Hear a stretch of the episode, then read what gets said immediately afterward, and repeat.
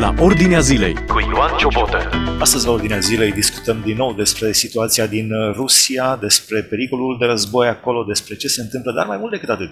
Dincolo de ceea ce se vede, aș vrea să ne uităm puțin la ideologia din spate. Evident că fiecare război se bazează pe o anumită filozofie, pe o anumită ideologie. Și aș vrea să vedem de unde a pornit, de fapt, uh, toată această tulburare în Ucraina și nu doar în Ucraina și în nordul Africii și în Siria, uh, de unde a pornit toate acestea. Mă gândeam la revoluția porto- revoluțiile portocalii, cum se numesc pornite de la George Soros, de la uh, Barack Obama, Hillary Clinton, de la gânditori ca Saul Alinsky, probabil n-ați auzit de el, un gânditor uh, de origine rusă, plecat în Statele Unite, un marxist, marxist extremist. Deci, de la marxiști extremiști. Care este ideea lor de bază? Este revoluția continuă. Bun, haideți să vedem. Stăm de vorbă împreună cu Ezechiel Pastor. Ezechiel, aș vrea să, să te întreb pentru început. Crezi că există legătură între revoluțiile din nordul Africii, Siria și ceea ce se întâmplă acum în Ucraina? Sau care ar fi legătura între ele? Uh, categoric există o legătură. Uh, ele, fa- ele sunt toate împreună pe aceeași agendă globalistă care are multe ramificații. Nu pot fi așa ușor puse toate împreună, dar dacă dorești să te informezi, dorești să afli, vei vedea, vei vedea legăturile subterane între, între toate aceste lucruri. Pentru că uh, din, uh, din aproape în aproape, dacă vei merge în spate, vei vedea că toate au, au o, o sursă, o sursă demonică, o sursă care te duce, pe la urmă, la diavol și intențiile lui milenare de control, de control a omenirii, a omului în general.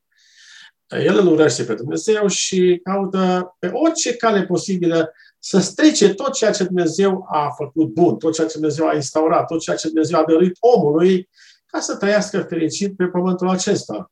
O revoluție lui... continuă împotriva lui Dumnezeu. Exact, împotriva lui Dumnezeu. El și-a găsit, zicem noi acum, românii, cos de topor, da? Să zicem, discipoli, de-a lungul mileniilor, de-a lungul secolelor și-a găsit discipoli care să îmbrățișeze cauza lui și să, să se folosească de această, de această ideologie, sub diferite forme, pentru a-și instaura împărăția lui demonică pe, pe pământul acesta și astfel a, a, de a submina împărăția lui Dumnezeu. Aici, în termeni foarte mari, exprimat până acum, ai făcut, ai circumcis uh, cadrul în care ne mișcăm. Foarte practic vorbind acum. Foarte la, practic. La Ucraina, în nordul Africii, în uh, Siria, ce s-a întâmplat? Păi, întâi a fost uh, primăvara arabă. Primăvara arabă a izbunit în Tunisia datorită unui uh, tânăr care și-a dat foc, nemulțumit de ceea ce se întâmplă în țara lui, de faptul că nu putea să-și satisfacă afacerea. Și această scânteie a prins o întreagă revoluție în, în Tunisia, Revoluție care apoi din aproape în aproape, cu ajutorul internetului, s-a întins într-o nenumărate țări arabe. Și să le, le număr pe câteva. Libia, Egipt, Siria, Yemen, Libia, da, să nu uităm Libia, deci suficiente țări în care era nevoie de, de, de, de democrație, e adevărat.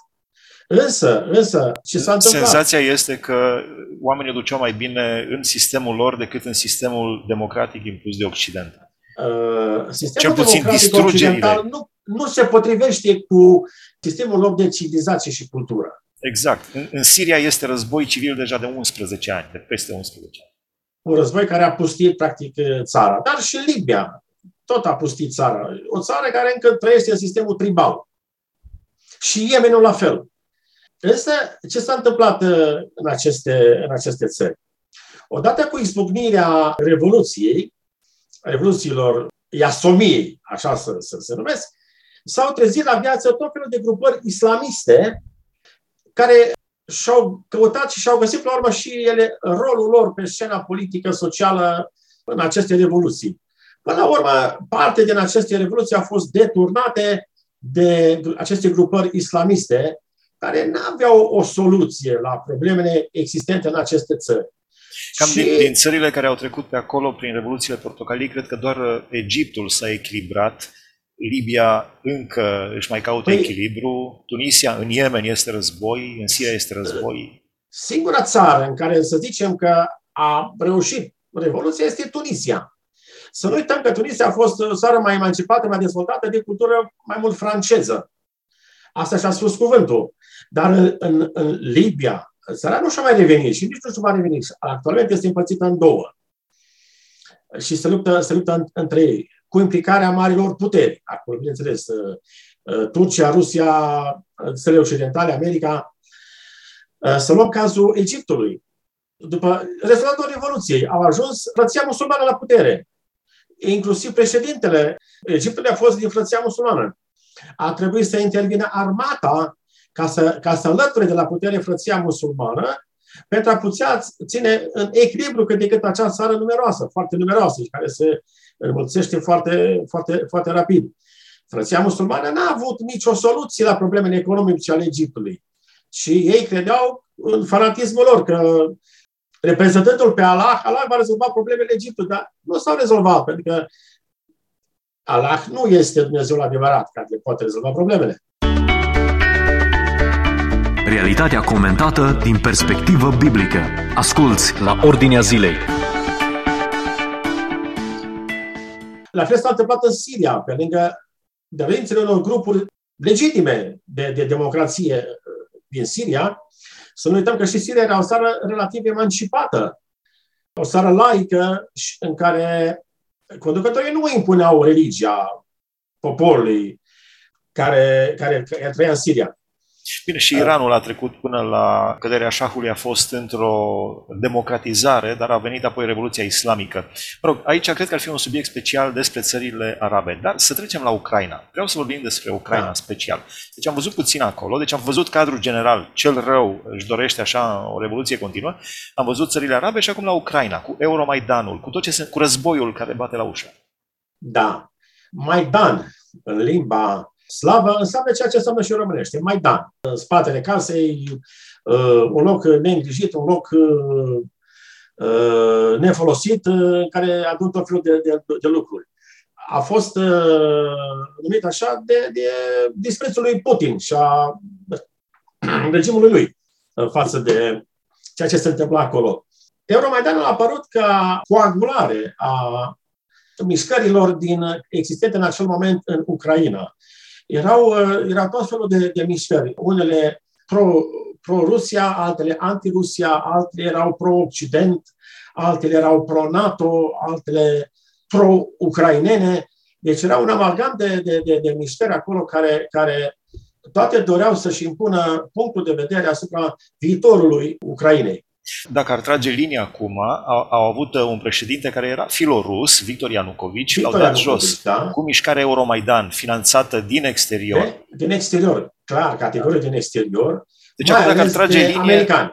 da, acum dacă ar trage linie, uh, ce au câștigat? Au câștigat uh, războiul la ușă, au pierdut Crimea, au pierdut Donbassul, au pierdut Lugansku. Ucraina Și cine este știe ce mai urmează? Da, Ucraina este în dezechilibru și armatele Rusiei sunt la ușă. Deci ce au câștigat până la urmă? Au câștigat ce au câștigat? Probabil că unii conducători acestor mișcări au suferit și de o naivitate crasă. Naivitate crasă, nu, nu știu cum să o numesc altfel, pentru că din moment ce sute de ani ucrainieni au fost împreună cu rușii, acum, în, în secolul 21, să, să-i desparți atât de brutal, e aproape imposibil. Mă rog, E a aproape funcționat. imposibil. A funcționat separarea Ucraina-Rusia, însă a ajuns acum la război. Poate că ar trebui să uh, uh, enunți câteva Aproape de război. Sperăm să nu fapte, fie război. istori- fapte istorice acum din secolul 20 care ne ajută să lămurim problema. În 1918, pentru circa un an sau doi, a existat o, re- o Ucraina independentă pe care Lenin a incorporat-o din nou în cadrul Uniunii Sovietice. Probabil că primele speranțe de independență datează de atunci. Numai că după Lenin a venit Stalin și ce a făcut Stalin în perioada interbelică cu colectivizarea forțată, în care a înfometat, efectiv la propriu, a înfometat milioanele de țărani ucraineni, în urma, în urma acestei foamete, între 4 și 5 milioane de oameni au murit. Deci, practic, cam tot a doua familie de țărani din Ucraina a suferit din cauza acestei concepții a lui, a lui Stalin. Probabil că acolo își găsesc rădăcinile Lenin. resentiment. Nu, Stalin a făcut asta. Stalin. Da, da. În anii 30. Probabil că acolo se găsesc uh, rădăcina resentimentelor ucrainene față de ruși. Cert este faptul că în 1941, când naziștii au atacat Uniunea Sovietică, Într-un fel au profitat de faptul că erau uh, germanii și au vrut să, probabil să iasă din Uniunea Sovietică și de sub uh, tutela rușilor. Da, da, dar, dar, dar, dar cum să explici faptul că îi urau așa pe, pe ruși? Deci de-aia, de am spus episodul cu țăranii, că probabil acolo să fie rădăcinile resentimentelor față de Bun, dar anii, anii au trecut, Uniunea Sovietică a fost Uniunea Sovietică, au venit anii 90, când Ucraina a predat arsenalul nuclear cu promisiunea că nu vor avea probleme și li se garantează pacea de către, cred că erau, uh, era Rusia, Statele Unite și Marea Britanie, care le-au spus... acordul de la Budapesta. Acordul de la Budapesta, da. Da, Ucraina și Însă au fost uh, mințiți. Da, și Ucraina și Belarus au predat armele nucleare. Nu avem cum să știm exact ce era mintea participanților la, la acel tratat în momentul semnării lui. Cert este că de timp s-au răzgândit unii. Este clar. Și astăzi, dacă Ucraina ar avea acel arsenal nuclear la dispoziție, l-ar mai tempera pe Putin în, în planurile lui. Bun, dar punctul de maxim pe care a făcut uh, bascularea spre această situație haotică și de război a fost această revoluție portocalie din Ucraina, Euromaidanul, care da, l-a înlăturat da. de la putere pe Victor Ianucovici, ales cât de cât ales. Să ne amintim și de rolul pe care l-a avut Iulia Timoșenko cu partidul ei în acest Euromaidan. Ea a fost foarte vocală în răsturnarea regimului Ianucovici și instaurarea la Kiev a unui regim pro-occidental. Probabil că mulți ucraineni, văzând după căderea Uniunii Sovietice, nivelul de trai, civilizația din Occident, comparând cu ceea ce era la ei și în Rusia, și-au dorit ca și la ei să fie ceea ce au văzut în Occident. Numai că Occidentul a ajuns la acest nivel în urma unui proces istoric de secole. Nu se ajunge așa peste noapte la un nivel de trai și civilizație atât de, atât de ridicat. A fost o naivitate din partea ucrainenilor să creadă, să creadă așa ceva. Apoi, nu trebuie să uităm Mă rog, conexiunile. Potențial, potențial aveau și rușii de asemenea, după căderea comunismului și a Uniunii Sovietice, i-au chemat pe americani să-i asiste pentru ca să-și revină din punct de vedere economic și cred că Boris Yeltsin, președintele Rusiei de atunci de după căderea Uniunii Sovietice, îl numea pe Bill Clinton, era uh, președintele Statelor Unite da, și, fost și prieten. prietenul meu, exact, prietenul meu, și chiar da. credea că americanii vor ajuta pe ruși să-și revină, însă, sub nicio formă, rușii nu și-au prea păi revenit ce, economic. Ce s-a întâmplat? Sfatul americanilor a fost uh, clasic, după Wall Street. Privatizați totul. Acum, cum să, cum să privatizezi o economie care de 70, peste 70 de ani era etatizată, se pe cam pierduse simțul managerial și proprietății. Uh, de a, a proprietății, de afaceri, a rușilor. Și atunci, cum să faci o asemenea privatizare? Au pus mâna tot felul de personaje care au pus, bineînțeles, tot regimului bolșevic, au pus mâna pe averi imense pe, pe, pe, pe gratis și să ajungă la fenomenul de oligarhizare a, a economiei rusești. Ceea ce nu s-a întâmplat și doar poporul acolo. n-a câștigat practic nimic. Poporul de rând n-a câștigat practic nimic din, din, din acest uh, proces. Când a venit uh, Putin la putere, a moștenit de la Elțin acest proces cu, cu oligarhi. Și el ce a făcut? Fie s-a folosit de ei, fie le-a închis gura, i-a redus la tăcere sau i-a băgat la pușcărie sau au fugit din Rusia. Afli ce se întâmplă în jurul tău, la Ordinea Zilei. Ezechiel, mai avem doar câteva minute din emisiune și n-aș vrea să pierdem uh, punctul spre care vreau să merg și anume ideologia care vine de la Saul Alinsky, spuneam, era un uh, rus emigrat în Statele Unite prin anii 60, pe care și Barack Obama și Hillary Clinton îl recunosc de, um, uh, cum zic, de guru al lor, mentor, mentor. mentor, mentor Așa, deci uh, Obama chiar se lăuda că este un foarte bun produs al lui Saul Alinsky. Și de asemenea George Soros. Deci este ideea aceasta de marxism extremist. Marxismul oricum este extremist.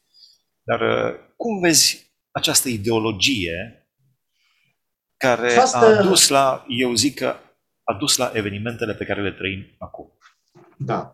Această ideologie își are punctul de pornire de la Karl Marx. Dar Karl Marx a teoretizat mai bine marxismul social, marxismul economic, să zic, și parțial ideologic. Dar după Marx a venit școala de la Frankfurt, care a pornit în mediul academic german. Să nu uităm lucrul ăsta. Și care, de frica lui Hitler, a fugit, au fugit în America, au, au teoretizat cel mai bine marxismul ideologic și cultural. Deci acești gânditori undeva prin anii 1930 ai secolului trecut, 1930, da, exact. au plecat în America de frica naziștilor din Germania. Acolo au prins încet, încet rădăcini în mediul universitar american și astăzi, dacă ești într-o universitate americană, cele mai bune, și comentezi ceva împotriva acestui, acestei ideologii a marxismului cultural, ești luat în șuturi, într-un fel, și cam dat afară. Deci, din uh, păcate, din păcate, foarte multe universități din Statele Unite și din Occident sunt uh, uh, foarte tributare acestui curent de gândire, marxismul cultural, care distruge incredibil. Și oameni foarte serioși care cred din toată inima lor aceste lucruri. Să nu uităm ce a spus un, uh, un personaj mai puțin cunoscut în anii 30 despre ceea ce se va, ce, ce, ce se va întâmpla.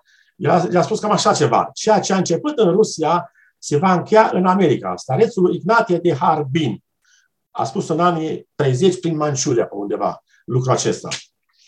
Parcă ar fi legați la ochi acești apostoli ai întunericului, așa îi numesc, după ce marxismul, marxismul practic, a dat faliment într-o, într-o, în jumătate din Europa, să mai susții în continuare aceste, aceste idei și să crezi că ele sunt soluția la problemele omenirii. Dar să nu ne lăsăm înșelați de, de modificarea și transformarea limbajului pe care acești discipoli îl practică, așa încât a apărut limbajul corectitudinii politice. Să nu uităm să amintim acest lucru. Este foarte derutant acest limbaj a corectitudinii politice. Care merge până da, acolo, mă... care afirmă Parlamentul European, prin raportul Matici, afirmă faptul că bărbații nasc.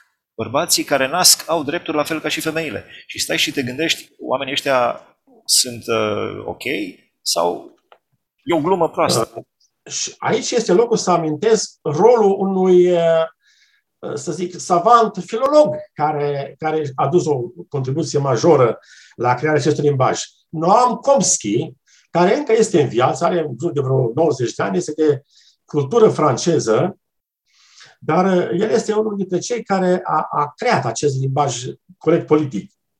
Dar însuși Saul Alinsky, într-o ocazie, s-a destăinuit. Cine este mentorul lui, adevăratul lui mentor în ceea ce gândește, ceea ce face și propune? Și zice cam așa. Lucifer a fost primul radical cunoscut al omenirii, radical care s-a revoltat împotriva creatorului său și a făcut atât de eficient încât și-a câștigat propriul său regat.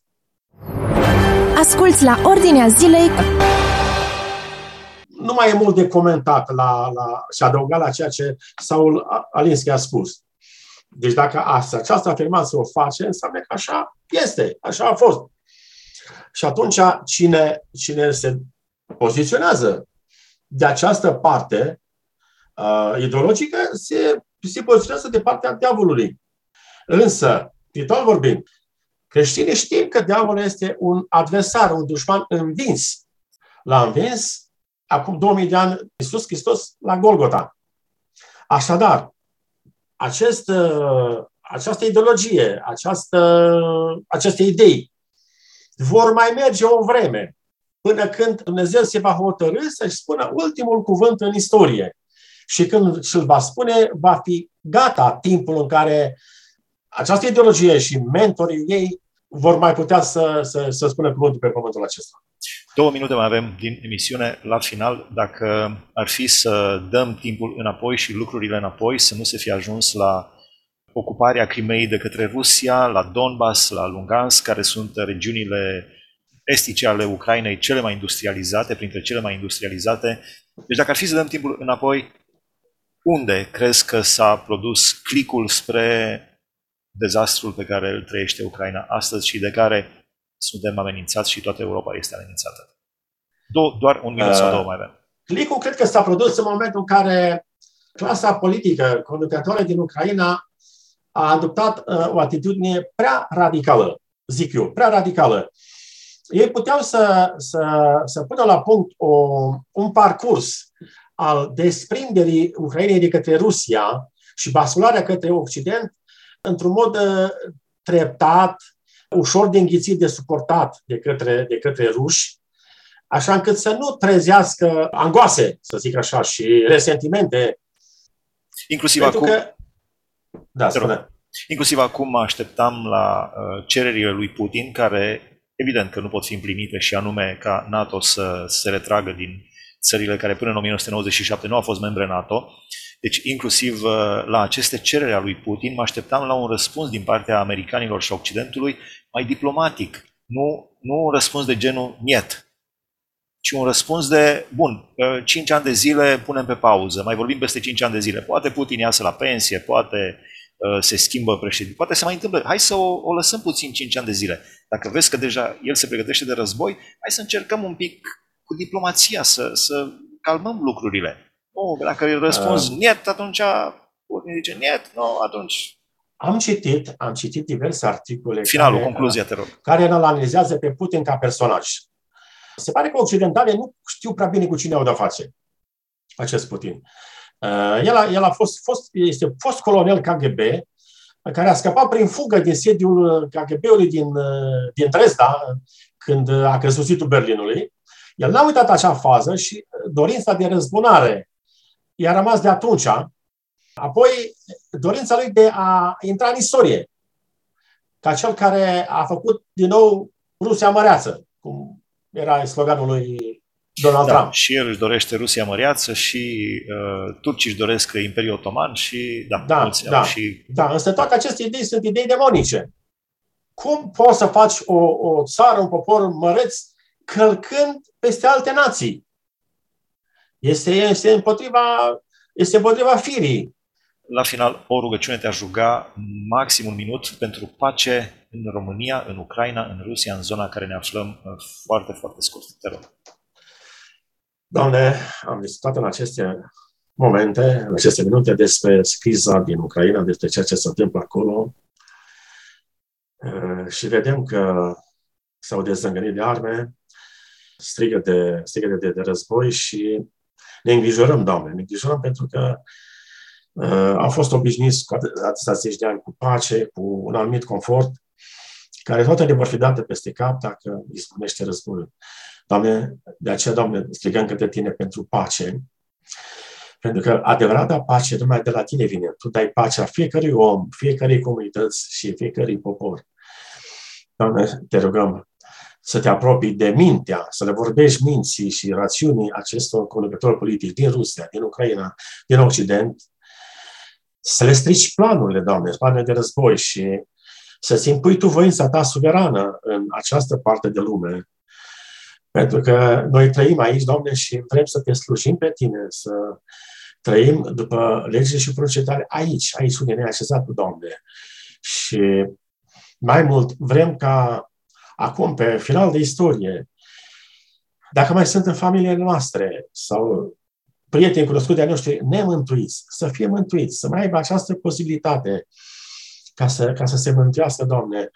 Și apoi, cu toții să ne pregătim pentru răpirea bisericii și revenirea Ta, Doamne Iisuse. Acesta este scopul care ne animă pe noi și, Doamne, ajută-ne, dă-ne putere ca să te așteptăm, să te întâmpinăm cum se cuvine, Doamne, că Tu ești Domnul, Mântuitorul sufletelor noastre. Slăvit să fie numele Tău, căci mari lucrări faci. Amin. Amin, mulțumim frumos. Am stat de vorbă cu Ezechiel Pastor despre, într-un fel am încercat să vedem de unde se trage criza dintre Ucraina și Rusia din punct de vedere ideologic al filozofiilor. Cum spuneam, se pare că pleacă de la o revoluție continuă, revoluție continuă care vine de la Marx, de la Lenin, de la uh, Saul Alinsky, un alt gânditor de aceeași factură, iar reprezentanții în vremurile noastre se pare că sunt George Soros, uh, Barack Obama, Hillary Clinton, etc. Mulțumim frumos! Uh, această emisiune o puteți urmări și pe podcast dacă tastați la ordinea zilei podcast. Dumnezeu să vă binecuvânteze! Ați ascultat emisiunea La Ordinea Zilei cu Ioan Ciobotă.